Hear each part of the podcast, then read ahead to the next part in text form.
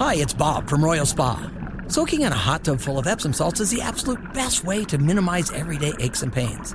And we know all about Epsom salts at Royal Spa. Royal Spa hot tubs are the only hot tubs on the market that can safely and effectively use Epsom salts. Made right here in Indiana, Royal Spa hot tubs are the highest quality hot tubs on the market.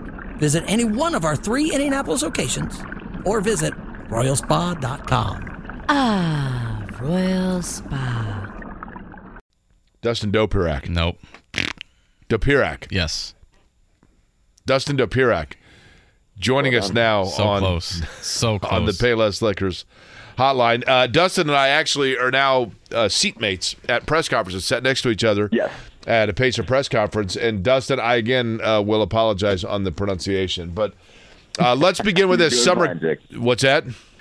You're doing fine, Jake. You're good, man. I'm trying. Don't worry Uh, about let's make it real quick off the top. I mean, a simple question: uh, Summer League. What, if anything, did we learn? Uh, a little. I've just I've been trying to process that myself. Obviously, the first two games were very different from the last three. Um, you know, when they had Mathurin and Nembhard and Jackson available, they they just seemed to have some level of uh, coherence and consistency. And after that, it was just kind of a bit of a mess, um, which I guess is to be expected. You know, when it's just rookies and free agents and you know uh, guys who you know, at least a handful of guys are not going to have any part of the the, the roster. So um, you know, I think the the guys that came back looked pretty good. Uh, you know, uh, and Nembhard and Jackson all, all look like they they'd had some level of development. I mean, Nembhard frankly looked too good to be there. Um, you know, Master looked like he was just, just going to go for 40 every night. He took 18 and a half shots a game.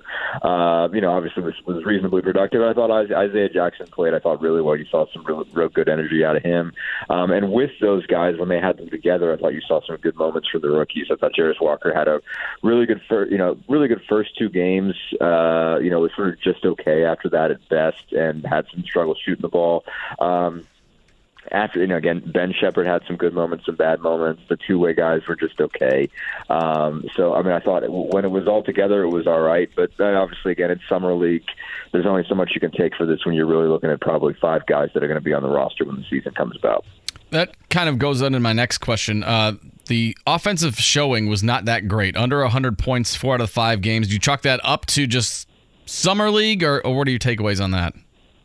Yeah, I mean that's the biggest thing. Uh, is, is it just summer league, and these guys don't don't have it all together yet? And you're looking at, you know, uh, in, in some cases you've got guys who are doing some experimental stuff and and playing around and everything. Um, and again, in some other cases, you've got a lot of guys on the floor that are not going to be NBA players. Uh, you know, when the season comes around, and that's that's a, a big piece of it. You're, you're just giving a lot of minutes to people that aren't going to score. I mean, again, I'm looking at these numbers. Uh, you know, it, there was times when Matson was just like, I'm going to go get shots. You know, 18 and a half a game, shot 35 percent. I mean, he's better than that. You know, uh, you know, for one thing. I mean, he, he got to the line some, but I think he was just like, okay, like i someone's going to go get the buckets, and that's someone's going to be me. Um, and you know, uh, that's fine. You know, obviously he'll he'll fit more seamlessly uh, into the offensive flow, basically, especially when Halliburton's running the show. Uh, like I said, I, I thought Nembhard played really well. I mean, it was sort of odd that he had eight turnovers his first game, and Scott Scotty Agness and I were sitting in the media room afterwards. We were like, where when did these happen? Like, I don't even remember seeing them, um, and I haven't gone back over to see them. But other than that, I mean, he, he just seemed really in control the entire time.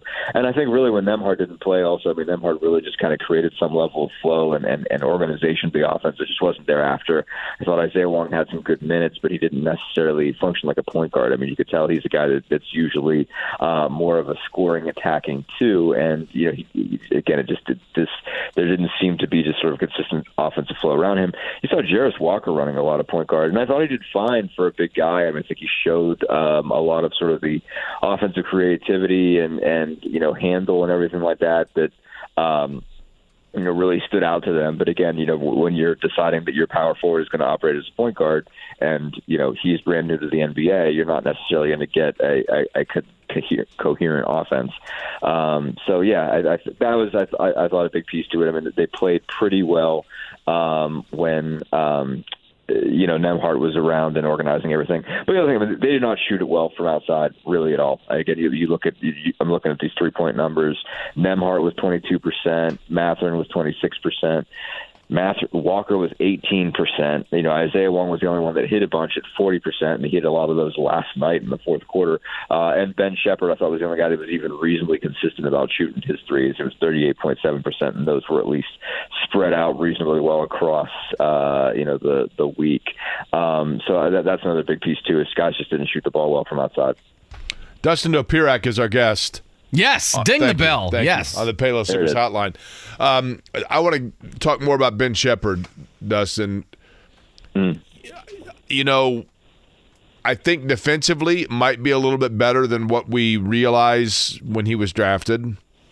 Mm. But is there con- concerns? Probably the wrong word because it's summer league, right? But but it feels like first round picks. You expect them to come out and immediately show versus the other rookies like you would be able to say like well that guy clearly is better than you know the other he, he really stands out did he do that at any point was there any point where Ben Sheppard to you looked like the guy that was far more qualified to be there than the others on the floor Yeah, I mean, I didn't feel that way. Uh, I, I mean, I thought he had some good moments. I thought he defended pretty well. Again, you know, I mean, he was, you know, like probably the most consistent shooter, but that's not speaking well to everybody else. I mean, it was a, it was a week when nobody really shot it well. I mean, you you- had some moments, and I thought he had a really good game too. I'm trying to remember what he shot in that game. I want to say he had some somewhere in the vicinity of 20 points, I mean, and and really finished well. Uh, I thought in that one. So I mean, I guess that that part stood out. Is probably the last quarter of game two. Um, and that was also the, last quarter that everybody was together, so you know that kind of stood out. I mean, I saw you know he had a kind of a tip dunk, if I remember correctly. Um, you know, like it was was really rebounding well, attacking. You know, just did did a pretty good job defensively, but he was uneven. You know, I mean, I, I thought he didn't have a great first game. He was really quiet in that game. He had some other moments. We had some defensive breakdowns. I thought, um, you know, did, didn't didn't stand out next level. But I mean, he's a first round pick, but he's not their only first round pick. I mean, you know, Walker had more moments when he stood out, and you said, okay, well, I see why he's a lottery pick. You know, I, I get it. Um, you know, Sheppard was obviously a late first round guy. Now, on the flip side of that, Marcus Sasser was a late first round guy, and he went off for 40 yesterday. Um, and so, you know, I certainly saw more out of him in that game than I saw in Sheppard all week. Um, so, you know, I, yeah, I, I, again, saw some things, saw some things that are of some value, but also I'm looking at that, uh, you know, the two and three positions, and they're, you know, almost a little bit two stacked. Uh, you know, it's going to be really difficult for guys to get uh, minutes at that space. You know, uh, if nobody else clears out, if they they go into this as is, um, you know, you're looking at you know, Mather and Hield and, you know, Brown and you, you've got Nembhard in that mix and you've got Nesmith in that mix. Um, and, and then you're throwing Sheppard kind of in after that. So it's going to be a sort of tight scenario, uh, where, you know, he's not going to be asked to, hold, to do a whole lot, you know, in year one, probably again, if, if they don't clear anybody out.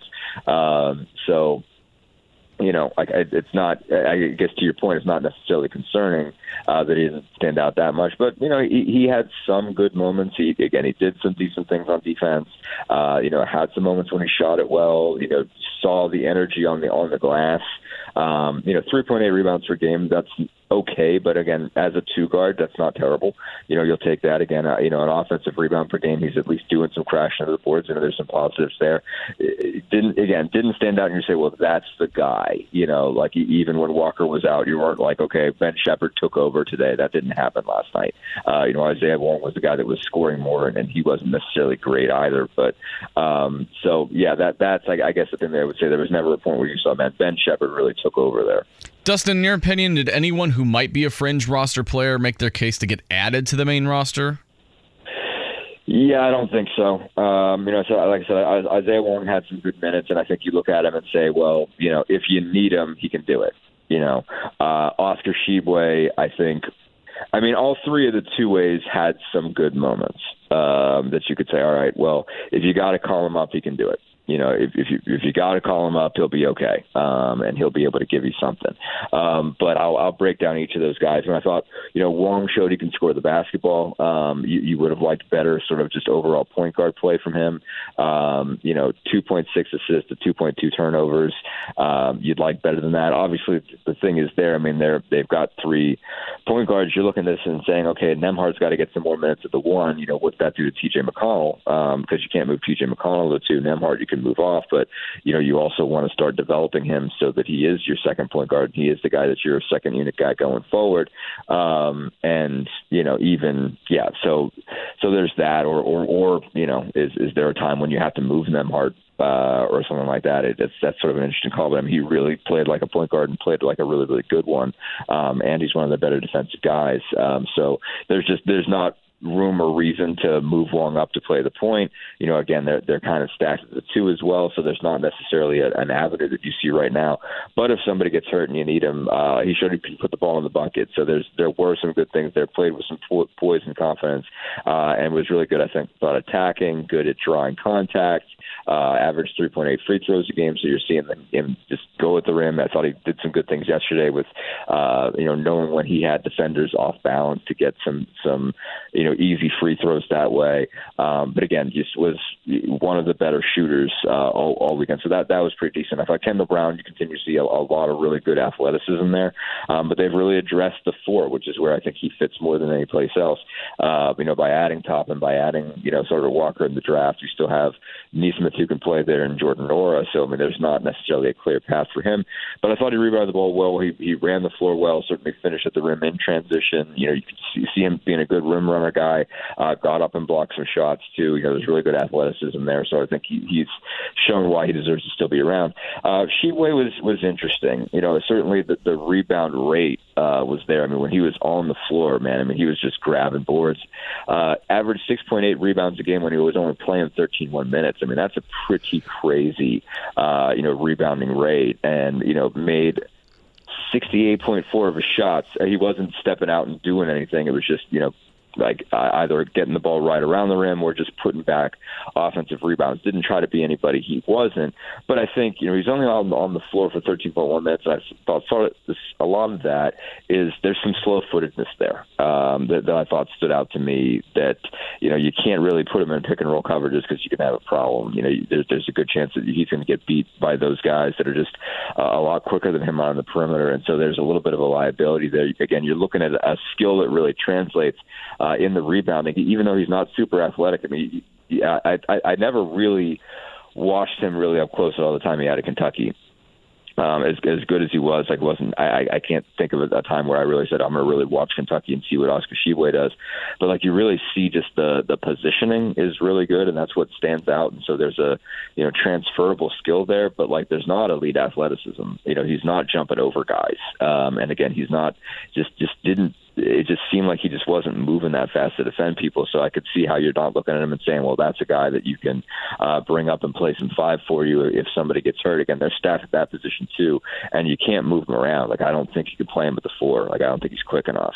Um, so you know th- that I think was something that stood out to me too. Is that again on the glass when he was really really dominant, it, it, it speaks to his uh, just nose for the ball and, and, and really technique. I mean, Isaiah Jackson even said he was, you know, taking pointers from from Tshiebwe, and, and you saw that show up because Jackson had 12 and a half rebounds. You know, got got 25 rebounds in two games. You know, four each night on the on the offensive glass.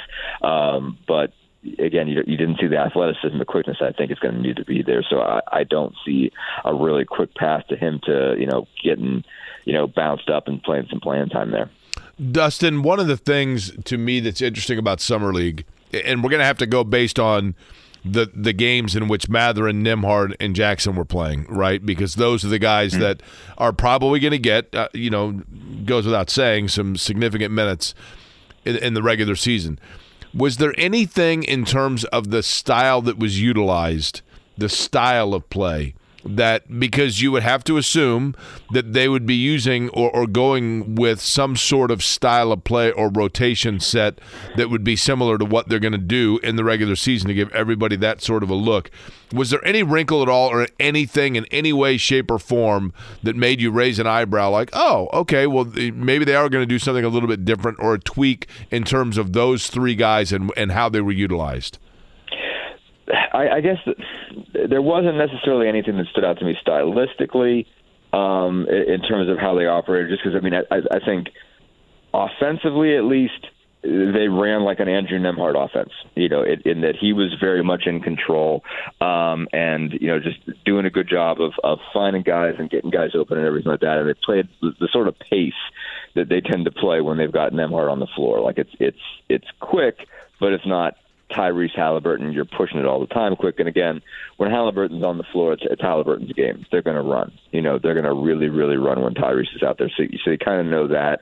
Um, but I, I, I guess just the best answer I could give to that is I was just impressed with how they defended. You know, uh, in those games. I mean, just just how that looked. I mean, they, they had some lulls and whatnot, but like when the defense was good, it was really good. Like you, you know that I, I just saw some um, I guess, benefit to the focus that there's been on that. Now, obviously, again, it's a different story uh, in terms of who's going to be playing and everything. And, and you know, uh, Nembhard's a better defender than Tyrese is if, on the ball. You know, his ability to kind of stop guys.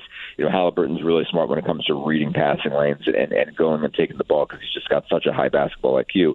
But as he would tell you, he, he got overpowered by you know really good ball handlers, really you know strong, uh, you know powerful guards, and that's going to be that's been a focus uh, of his offseason is getting in the gym so he's not getting pushed around like that next year. Uh, and you, you would hope to see some um, you know results of that uh, for Team USA when he plays the World Cup. But you know, Steady up there, so you had a really you know strong um, you know on the ball defender. You know, really gave Anthony Black some problems in particular when they were playing Orlando. Um, so I, but I was I was impressed by how they swarmed. I thought when you had Jackson and Walker together, man, like it was really tough to score on those guys, and they went and took the ball from people. And you know, Walker's really good on the perimeter as a defender too. I mean, that that really stood out to me. And so the things they were able to do on defense because they had a good defensive lineup, uh, and they were able to just really attack and wall off and and you know rim protect and ball hawk and everything. I mean, there was just a lot of things they were able to do well, uh, you know, with that lineup against the guys they were playing. Again, I mean, they, they didn't play. I didn't think you know Washington, Orlando had great summer league rosters. You know, to, to be honest, um, but you know, I, I thought they just did a really good job of you know swarming guys when they had to, keeping uh, guards in front of them. You know, and again, and a guy like Walker who could take the ball from somebody on the perimeter and swat the ball away when it got to the rim. Uh, you know, that that kind of really stood out to me what they were able to do there. Dustin Dopirak, Indianapolis Star beat reporter for the Pacers. Last one for me, Dustin. Any thoughts on the Pacers reportedly kicking the tires on Pascal Siakam and what that trade could look like? And do you have any interest in that? Yeah, I mean, we spent uh, we we wrote a story on that. Um, you know, just sort of playing through the pros and the cons. I mean, I thought the the deal that I saw kicked around, you know, on Twitter was that it would be uh, Buddy Buddy Hield, Andrew Nembhard, Jalen Smith, and uh, an unprotected first rounder next year. That's a lot. Um, the, the, uh, obviously, the big issue is this: it's it's a question of whether or not you can re-sign him um, because he's got, you know, he's heading, heading into the last year of his deal, and if you're throwing young guys in for a guy that you're only getting for one season, you know that part's tough because it's just like, all right, like you, you yeah, because they're not a year away, right? Right. No, they're not a year away. Um, again, there's he's going to be surrounded by so many young guys. Like it's it's not like well, you add Pascal Siakam and all of a sudden this team can win the East. You know, I mean, it's it's it's at best a dark horse you know, in, in that case. I mean, they're to they would be a lot more competitive. You know, you, when when you consider a team that's led by Halliburton and Siakam, you can say, okay, well that that's a team that's further along. You know, that's again Siakam's a legit legit player. That's an elite talent, and you know, I mean, if they're to be a team that's to um, you know, have a chance to win the East, you know, that it's going to be a real contender, uh, you know, to, to, to win the conference and, and have a shot at the finals, you know, they're going to need an elite talent and, you know, it's going to be tougher to get it now because you know if, if they start winning and start getting into playoffs, and I think they're good enough to do that, um, you know uh, you're not getting lottery picks anymore, and so you know you have to find a way to add those to your roster, or Bennedict Mathurin has to stay, you know become an elite all NBA level player, and you know that could happen. You know it could certainly happen. I'm not not ruling that out at all. He could he could certainly become that guy, uh, but he has to be, and you know and and Jarace Walker has to be, you know whether if not an all star level, he's got to be a high quality starter. Uh, you know, he, he's got to be as good as the power forwards they didn't get. He's got to be in that you know Jerami Grant level uh, of of power forward. Uh, that that he's a guy that that you know you want to pay thirty million a year um, for them to be that type of team that can really be an Eastern Conference contender. So you look at Siakam and say, well, that enhances everything really fast. But if you can't keep him um, then all of a sudden, you know, you might lose some key pieces that you can really use down the road, uh, and you know, have have lost that capital if he walks. So that's I, I, that's a, an issue that you got to be wary of apparently Nembhard, you know, based on the reporting I've seen, is that Nembhard's the sticking point. They're like, yeah, we're not ready to get rid of that guy. And again, you see why. Uh, you know, he's just been really steady, but he's also not a guy that you can imagine scoring 20 a game. You know, I mean, he's he's been really solid as far as, far as scoring the ball, and he's had uh, some really good individual games. But you know, the consistency of you know that's going to be there every night um, isn't isn't necessarily. He's been he's a consistent player, but he's not necessarily a guy that's going to break out for you uh, every single game. Not every game is that that Golden State game. Um, so you know, like it's it, it's a, it's a tricky question, but you know the the thing is really you're asking before you make the deal. Um, you know, you're talking to his agent and said, "You think we can work something out?" And if the answer is no, then I, I don't think you do it. I never thought I would live in a world where a sticking point in acquiring Pascal Siakam would be Andrew Nembhard, but I'm here for it.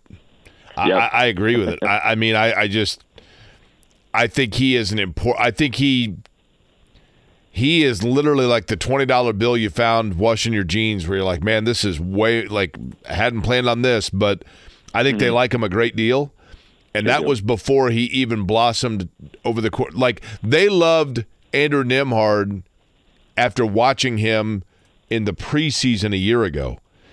So you add on to that what they saw out of him in the regular season, and now what he's done in the summer league um, I think it would take a lot for a, a, team to pry him away from Indiana because I think they they see his ceiling as very high. Dustin, appreciate it as always, and uh, look forward to talking to you as you know things unfold uh, uh unfold with the finalization of the roster and then getting set for the regular season. Absolutely. Thanks so much for having me, guys.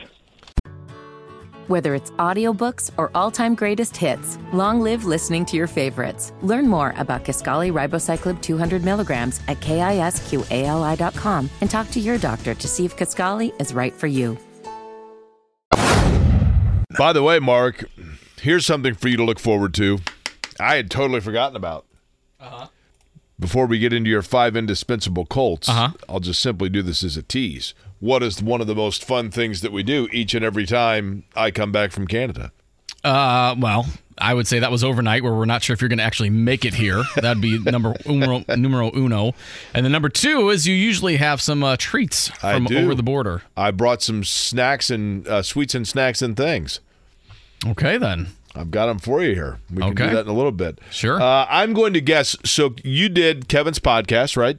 Uh huh. All last week. Yep and you talked about who you believe are the five most indispensable Colts, correct? Correct. So he said, I, heading into the 2023 season, who are the most indispensable Colts on the roster? And he said, take it however you like, run with it. And then we kind of went back and forth okay. on our five, and that's how we did so it. So I'm going to give you, do you want my five or do you want me to, who I think, well, I'll just say, I mean, it should be that we have the same five, right? I'm going to name some players. You tell me if they made your list. Okay. Bernard Raimann. Yes. Okay. Um, Michael Pittman Jr. No. Made Kevin's list, did not make mine. Okay. Um, he would have been like a top six. If I would have done top six, he would have made it. Zaire Franklin. Yes. EJ Speed. No. Didn't make either of our lists. Okay. Um, boy, any of their. I mean, the, the problem is there aren't many of them. Any of their experienced back defensive backfield players. I kind of take your pick, right? Uh, Kenny Moore did make my list, yes. I made Kevin's list too, actually. We both have it at number three. There's a little spoiler. I'm trying to think then of who. So is Kenny Moore the only DB that you had on the list? And he's the that, only. I mean by position, not by character. he's the only. He's the only defensive back I had on my list. Yes, Zaire. I had I had two defensive players. Zaire Franklin was one, and Kenny Moore was the second. Because I see, it's hard to say. Like Julian Blackmon, uh, it- it's hard to say because he's never healthy. But I mean, that that's a position that they're going to need some reinforcement. I think at the safety position. And the way we also Uh, broke this. so was- what numbers of so what numbers do you have left of your five? Uh, f- the ones that n- by names that you haven't said yet. No, uh, total, the ones the, the ones uh, of the five players that you picked. Mm-hmm. I have accurately predicted that you said Bernard Raimann. Yeah, he was you- number three on your list, right? he was number. Well, he's number two on my Okay. list. Okay, I accurately predicted Zaire Franklin. He was number what on your Five. list? So I am missing number one, three, and four. No, you said three because you asked about the defensive back. I said Kenny Moore. Oh, that's So You're right. Okay, missing. okay. You're missing four and one. On the Um, offensive side, What's that? your hint is that they're all, both on the offensive side. Are you going to say Jonathan Taylor? I'm gonna say Jonathan Taylor. He and he he was on Kevin's list as well, despite being a running back. Uh, Jonathan Taylor, you take him off that offense, and what does that offense look like? Well, I, I don't disagree that when you are trying to mold a young quarterback, having that weapon is probably nice. Um, that you know, it's interesting. I think that Jonathan Taylor probably has higher, and this is what I've said all along about Jonathan Taylor.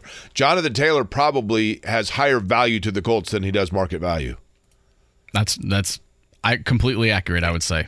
And if you are looking to trade a guy, that's not necessarily the best scenario. No. I'm not saying they're looking to trade him, but uh, so was he your number one? He was not. He was my number four. Okay. So your number one, uh, it's an offensive player. It's an offensive player. Kevin did not have this guy on his list at all, which I thought was actually pretty shocking. Are you going to say Quenton Nelson? No. I was going to say. Um, your number one, Mm-hmm. Gardner Minshew. No. I only say Gardner Minshew because I think such a key piece of developing and building. Gardner Minshew might be my number one. Not that's not to say that they need him on the field. So it's it's kind of two ways that you look at it. When you said take the question any way you'd like, what player on the roster has the most importance this year? I think it may be Gardner Minshew See, I took it as because Gardner Minshew's role without Gardner Minshew, you are throwing Anthony Richardson to the wolves whether he's ready or not, and that can absolutely destroy a young quarterback. See, I took it as if you take this guy off of the roster, what does that do for the depth behind it? What does that do for the confidence of the team and all that stuff? That's why Anthony Richardson was my number one most indispensable Colt because despite being a rookie, there are a lot of hopes and dreams on the fan base hoping that this guy is the guy. They've gone through the ringer as far as Colts quarterbacks have been. But I don't know. concerned. I get what you're saying, and to your point, it's however you want to take it. My only counter to that, Mark, would be Anthony Richardson probably is not an indispensable piece for success or failure this season. But I would say if you don't have an answer of what he can do in 2023 and you go into 2024 with an unknown commodity Again. at quarterback, that could be an issue as well. Again, no no argument there. But what you're talking about is his indispensability moving beyond 2023. You're trying to find out whether or not he truly is your number one. But uh, I, I, do you think the fan base, if we get like, so let's say, let's say, knock on wood, that Anthony Richardson gets hurt in week three and he's out for a significant amount of time. If you have Gardner Minshew under center the majority of the season, not only are you the fan base not going to be juiced, you're kind of going into Matt Ryan 2.0 territory where the season. Well, kind but nobody lost. would expect if Gardner Minshew is starting. I don't think anybody's thinking like like when when Peyton Manning got hurt and they signed Kerry Collins and people like here we go carry on like we're gonna be fine, and then Kerry Collins came out and it was like weekend at Bernie's, and they're like this guy's this it was this guy's terrible, so. I don't think anybody's expecting that. I think if Gardner Minshew becomes a starter, people like, okay, well, this guy is basically there to keep the seat to keep the seat warm and not completely humiliate him. You know what I mean? Yeah, I know. I get what you mean. I think Gardner I, I Minshew's value to the team, though, and a, and a big part of why he's here has nothing to do with what he is going to do statistically speaking between the lines this year. No, it's because he was in Shane Steichen's offense in Philadelphia last season, which is why it makes a perfect. He was a perfect signing because he, he can he knows the system. He can help Richardson, get familiar with it and all that stuff. I just think that if you go into 20, I don't care if Anthony Richardson throws 20 interceptions, gets sacked a career high amount or something like that. You need to have some sort of assumption of what you're getting in him going forward in 2024, whether that's he can throw, whether it's he can run, whether you can see if he has a good connection with Michael Pittman Jr., how that all works. I, that's why he's my number one on indispensable list because you have to see what you have in this guy. You spent the fourth overall pick in him. You've been kicking the tires on the quarterback position for years and years now. You need to get some sort of resolution there, and I think the fan base is starving for an answer at quarterback. That's why he's my number one. Speaking of starving, close oh. your Oh. eyes. Close your eyes. Okay. Can you can you hear? Oh, that sounds like mints. Amongst many, Oh my goodness. I've got a whole bag here, buddy. And of course, it's in a roots bag of all things. of course. But you know what?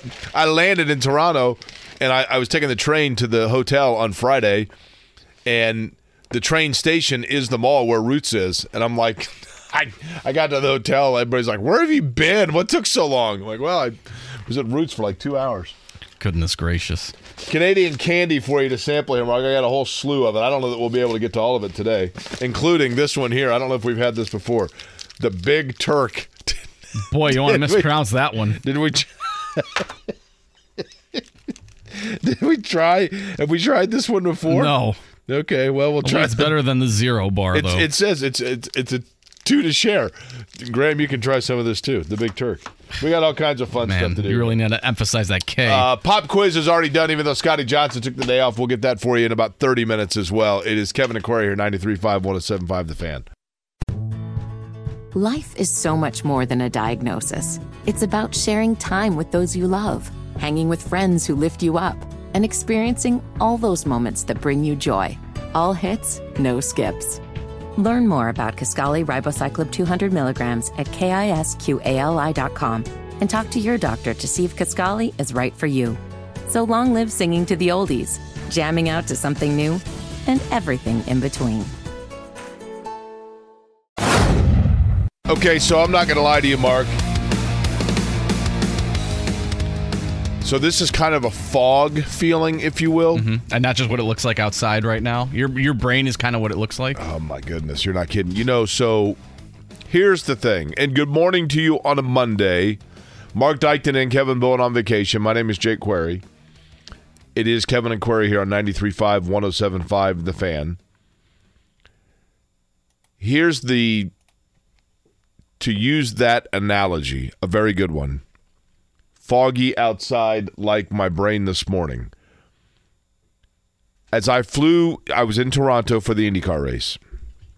Flying home from Toronto, layover was in Charlotte. Very shortly after the race was over, I was at the airport in Toronto and boarding a plane for Charlotte. All good, right? Mm-hmm.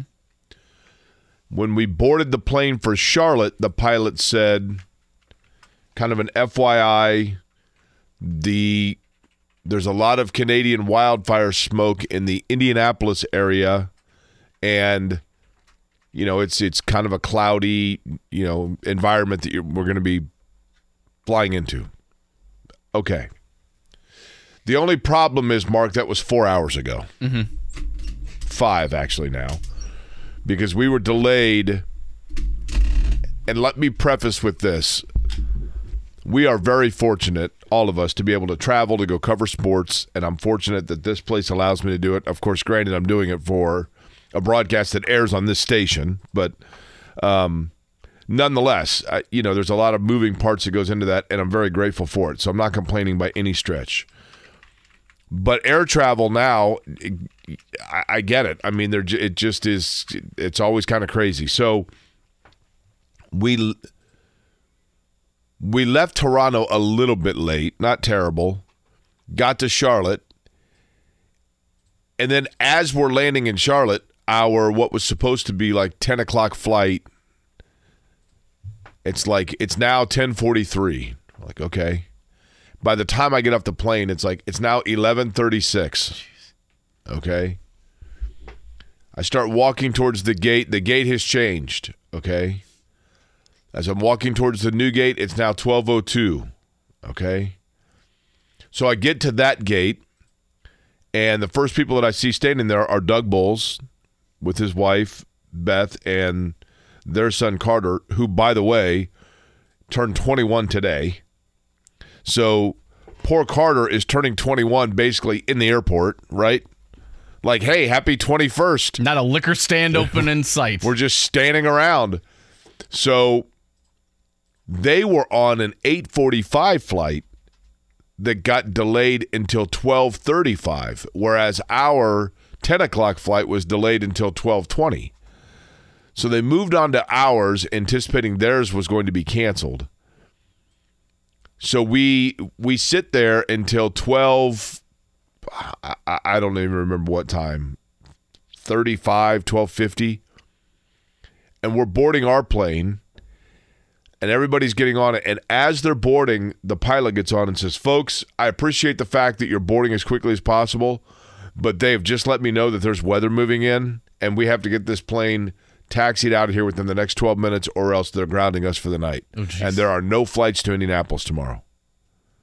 So now y- y- it- it's like the scene in airplane where they've announced they're out of coffee. I mean, people like, and there's of course there's the one lady that's like, if I turn my bag this way, Oh, you're And- like, come on, lady, you're Yeah. killing us. and people, I mean, people are literally, of course, everybody's like exhausted because it's now like one o'clock in the morning, oh, God. and they're like, oh my gosh, like just get, are you kidding me? Just let's go. So I, I think we landed actually. I mean, then they do the thing where they're like, we're going to make up time in the air. Okay. I'm always curious how they do that. I know. I, I tried to sleep a little bit, there, and we had, and they were like, "It's going to be very turbulent." It was the, like the smoothest flight in the history of mankind. Um, so we made it here. I pulled in, and- I basically walked into my house at two forty. 245 something Did you like get that. any sleep when you got home? I looked at my Fitbit this morning. I did get a little bit. Um, I think two hours and 10 minutes, it says. So I'm ready to go, man. Like, let's go. Interesting. Yeah, because I saw your text last night where you're like, I don't know about this. This is looking a little dicey. I was like, oh boy, I better go to bed now and just when get up early. when we got on the plane, and, and I literally, and I know everybody that's listening has been in this situation. I mean, I'm not by any, the reason I'm telling this story is because I think it's probably relatable to most people at some point when you've traveled, right? But literally. So my friend Stacey O'Donnell, that I've known since kindergarten, she was coming back from a girls' trip in Charleston, South Carolina, and was also trying to get onto the flight we were on. She ended up getting on, and she we're on the plane, and she texted me. She's like, "Oh my gosh, I made it." I'm like, "Great." And then we're taxiing to the runway, and she's texting me, and both of us are saying the same thing, which is like, I'll believe this when we're in the air. I, I will believe that we are actually taking off when we're in the air. And it was not until the wheels were up, and I waited to send you the text to let you know that we were on our way and that we made it airborne. I waited until we were the wheels were up to send you that text. So whatever time you got that text, I got it when I woke up today at 4:30 in the morning because I was like, I don't know what's going on today. I better get up early. So yeah. yeah. So here we are. Uh, good Monday morning to you. As I had said, we've got a lot to talk about today, including Colts camp starting nine days from today, right? Uh-huh. A Next week Wednesday. from Wednesday, Colts camp will get underway. Also, some Pacers to talk about. Um, as a matter of fact, when we landed, well, a couple hours ago, Beth Boles said to me, "Now did the Pacers play? Because I think there was like three of them on our flight." I'm like, "Oh, okay." I don't know if they would have routed Vegas to Charlotte. To, I don't know. that would have been a um, hell of a. Yeah, or they could have been coming in from a different Yeah. different gate. I don't know. Uh, but we'll talk a little Pacers as well. Dustin Dopirak, right? Pretty close to Pirak, yeah. What did I say? Dopirak or whatever you just said. Dopirak. There you go. Dustin Dopirak going to join Yes, very good. uh, on the program today. Uh, did you have a good weekend? Had a good weekend. Had a very good weekend, and now now we're. I know it sounds crazy, but now the grind really starts for the the Dykton household because we've got some traveling to do these next like three or four weeks in a row. So it's going to be wild because my brother and his uh, fiance are getting married next summer, but they're having kind of a uh, a barbecue at their place up in Milwaukee this next weekend. So we are kind of assuming that they're going to ask us to stand up in the wedding, but they're having like a Well, that seems a that seems a, a big assumption. Well, it's only a few people are coming, and like it's my other brother and his girlfriend and like a few of their close friends. So we're, we are assuming that, but I've also kind of been tipped off that that's that's what's happening. So I was like, okay, well, we should probably go to that. That's up in Milwaukee this upcoming weekend, so we'll be doing that. We're dropping our kids off at my grand my my parents' house, so they'll get some grandma and grandpa time. The following weekend after that, we're using some PTO and doing a little trip, and then after that is uh, on the week of August fifth and sixth is my uncle's annual golf outing that we go to. I've gone for the last like 20 years. So that's a annual tradition of uh, the uncles and nephews getting together, having a good time. No, no women or children there. That's always fun. So next three weeks are going to be quite busy for us. Uh, this text. The only thing worse than going through a long and arduous travel experience is someone giving you a long, arduous, drawn out story about their long, arduous travel experience. Be better. Uh, okay.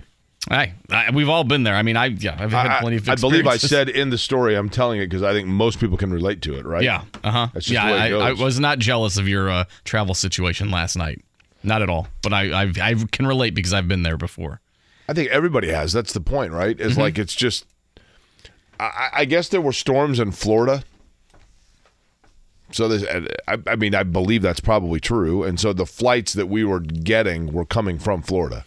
One of the biggest panic attacks I've ever had was when we were supposed to fly out to Vegas for my sister-in-law's wedding, and my Ashley and I got to the airport, and for some reason we read the time wrong, and the door was closed, and we thought, oh my god, we're gonna miss this direct flight to Vegas and be completely screwed out of getting here.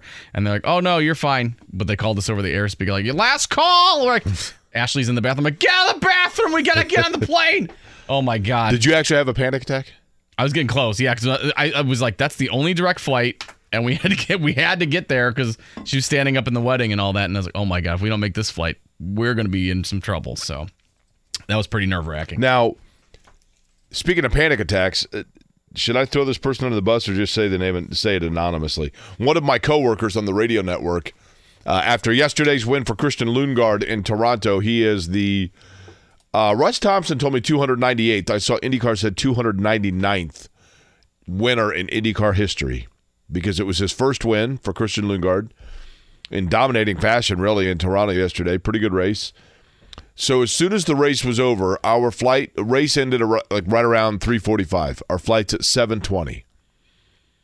And if you don't have the MPC app, that is a game changer if you're flying in and you got to go through a customs.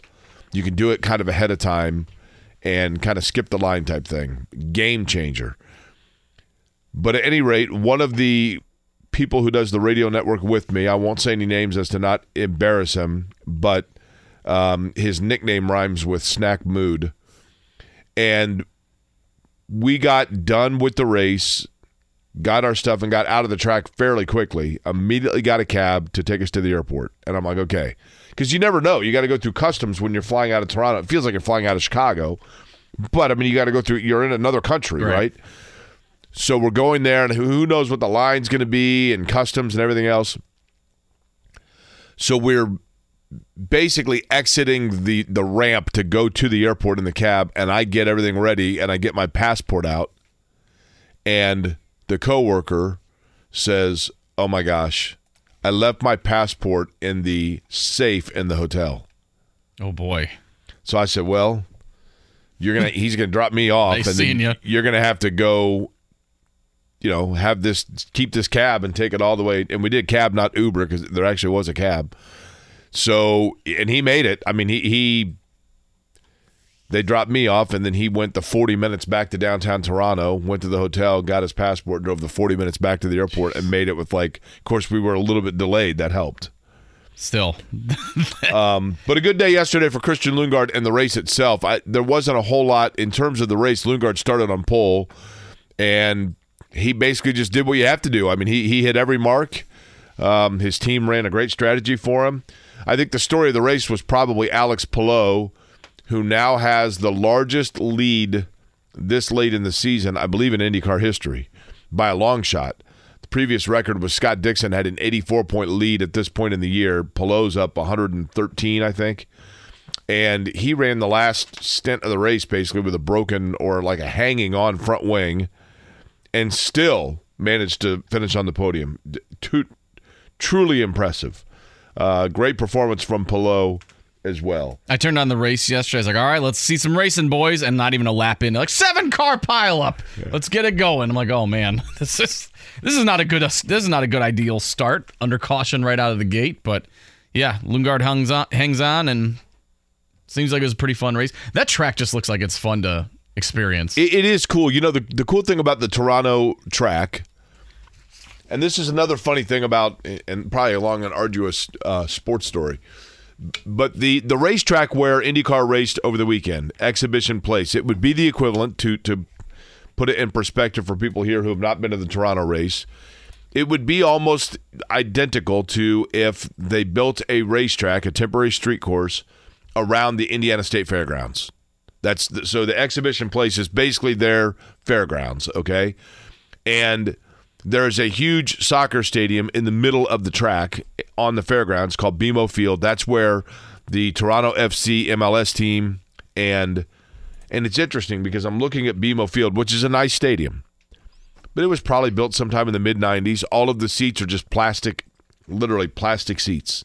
Not even cushioned, just red plastic seats probably I'll guess there's 11,000 of them.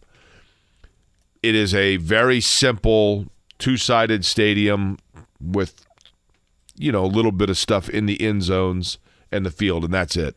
And it's in it would be the equivalent of like the Coliseum for us in terms of arenas, although it's a stadium. And I'm thinking it, it's interesting that that's where an MLS team in the largest city in Canada and like one of the 10 largest cities in North America plays, but we have a billion dollar stadium coming for a like double A team. Mm-hmm. But that's cool. I mean, whatever. I oh boy, going down that Um, road already. But the the the stadium, the BMO Field, the parking lot for it, that is where the original exhibition place where the Blue Jays played, that's where the stadium was. So if you watched the, as I did, the 85 ALCS between the Blue Jays and the Royals, where the Blue Jays gave up a 3 1 lead and the Royals went on to win the World Series. But George Bell and Lloyd Moseby and some of those really good Blue Jays teams in the mid 80s, that that's where their stadium was. And they actually have in the parking lot the they have the bronze in in the inlay of the cement home plate first base second base third base.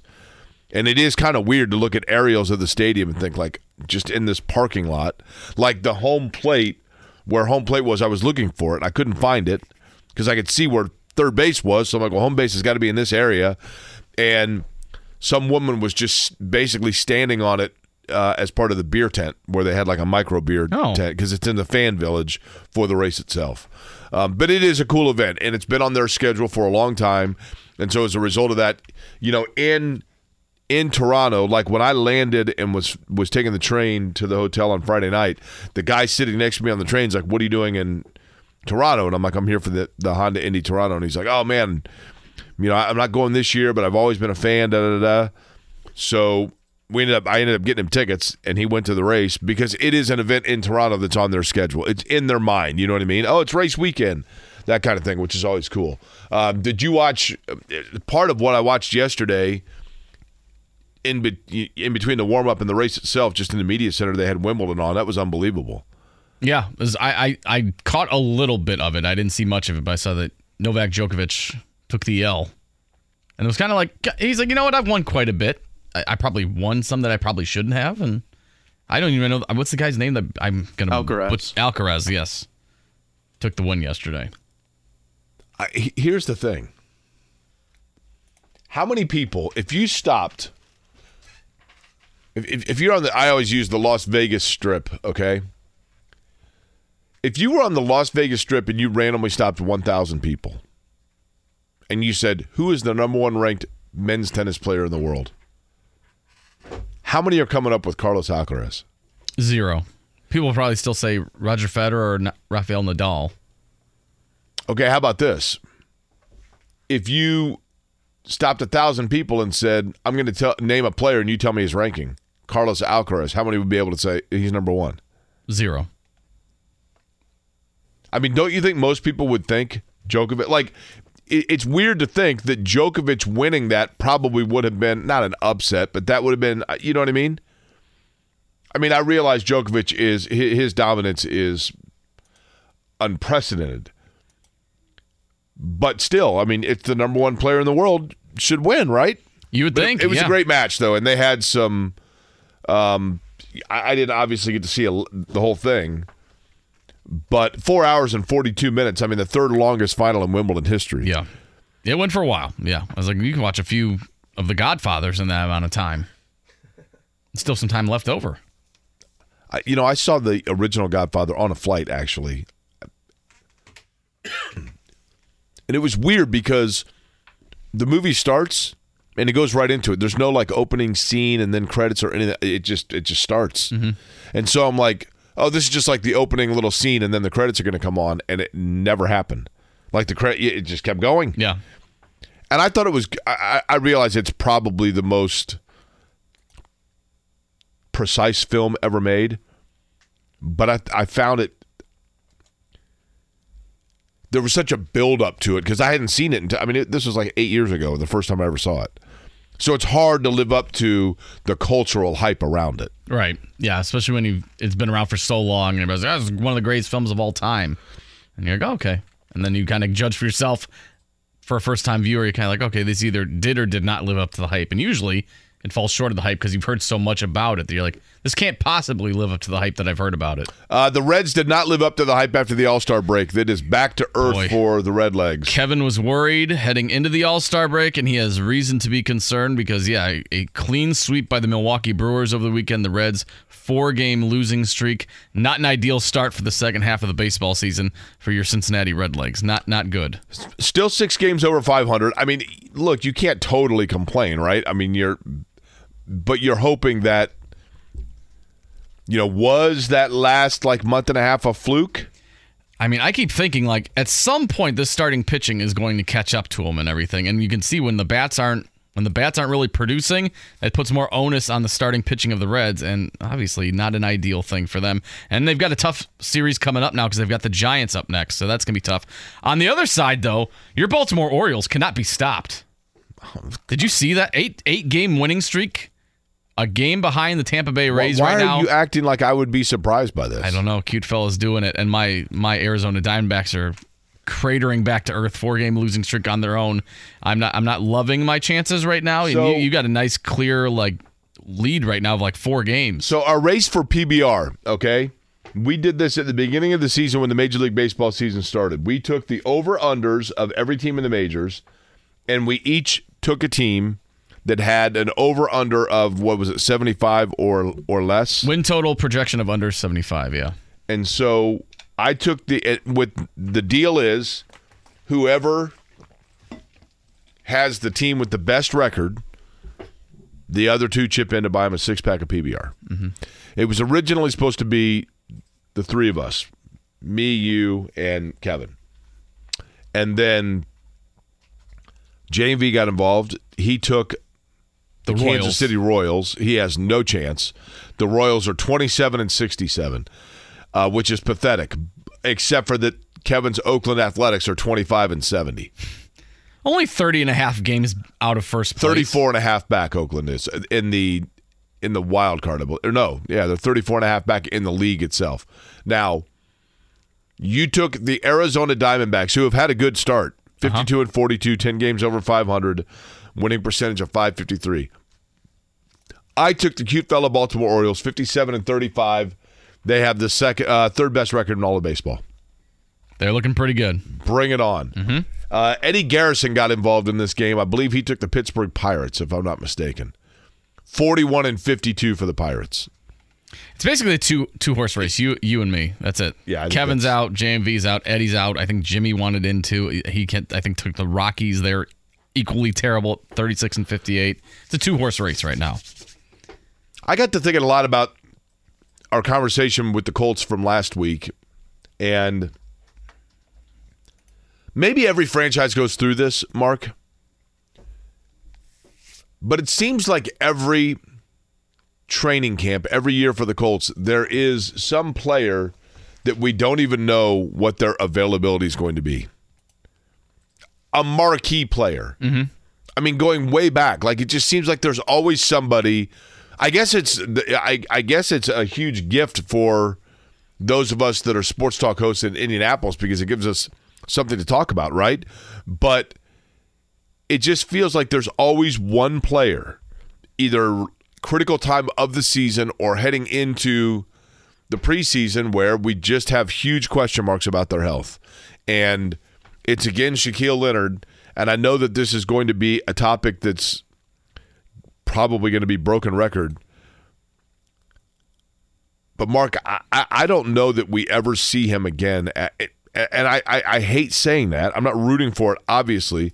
I don't know that we ever see him again at the full strength 100% level that we've seen him in the past. Yeah, I mean, that's going off of what we played last week with Jim Irsay audio on Pat McAfee, where he said, well, he's trying hard. He's, we'll see, and everything like that. And there's a bunch of like, didn't sound very confident statements from Jim Irsay that he's working his way back. He's trying. He's had a couple back surgeries now. I mean, when Kevin asks, "Hey, what do you think that means?" Do you mean think that's start of training camp optimism or what? I said, I think that's optimistic for week one of the NFL regular season. I don't think we're seeing him at training camp. I don't think we're seeing him at all in the preseason. I think, from what I gather from Jim Irsay, that is a hopeful we'll see him at the start of week one of the regular season. I mean, the thing about Jim Irsay is, you know, he's pretty candid, right? Yeah. He's pretty transparent. Like, I, I think sometimes that we have it's woven into us sometimes to be skeptical. I, kind of as people, but certainly as like radio hosts. And a lot of times, and I'll give Chris Ballard this much th- this credit as well. I think Chris Ballard's a guy that a lot of times we assume he's speaking in tongue, and then after the fact, we're like, that's pretty much exactly what mm-hmm. I mean. I mean, he's been pretty forthright. Yeah, like oh, those tea leaves are right there the whole time. Yeah, yeah. So hope I'm wrong. Hope Shaquille Leonard is able to go, but certainly something that we will watch. We've got more Colts talk as well because I want to throw a few things at you. Uh, Kevin and I got into an indispensable Colts heading into the 2023 season, and I want to give you my five later on in the show and get your thoughts on that as well. So, plenty of Colts talk upcoming. Pacers put a bow on the Summer League season. We'll talk to Dustin Dopirak at 8 o'clock about all of that. Uh, an AFC South rival gets a legit number one wide receiver. Yeah, we We'll gotta talk about that. Talk about that in the morning checkdown. Plus, we've got WWE Fastlane tickets and Indiana State Fair tickets all week long. So you want to be on listening for that when we give both of those away later on in the show. It's Kevin and Query on a Monday, hazy Monday morning. A dreary-eyed Jay Query here, along with Mark Dykton as well. Graham Shear on the ones and twos. Morning check down coming your way on the other side of the break. You're listening to Kevin and Query, 93.5, 107.5 The Fan.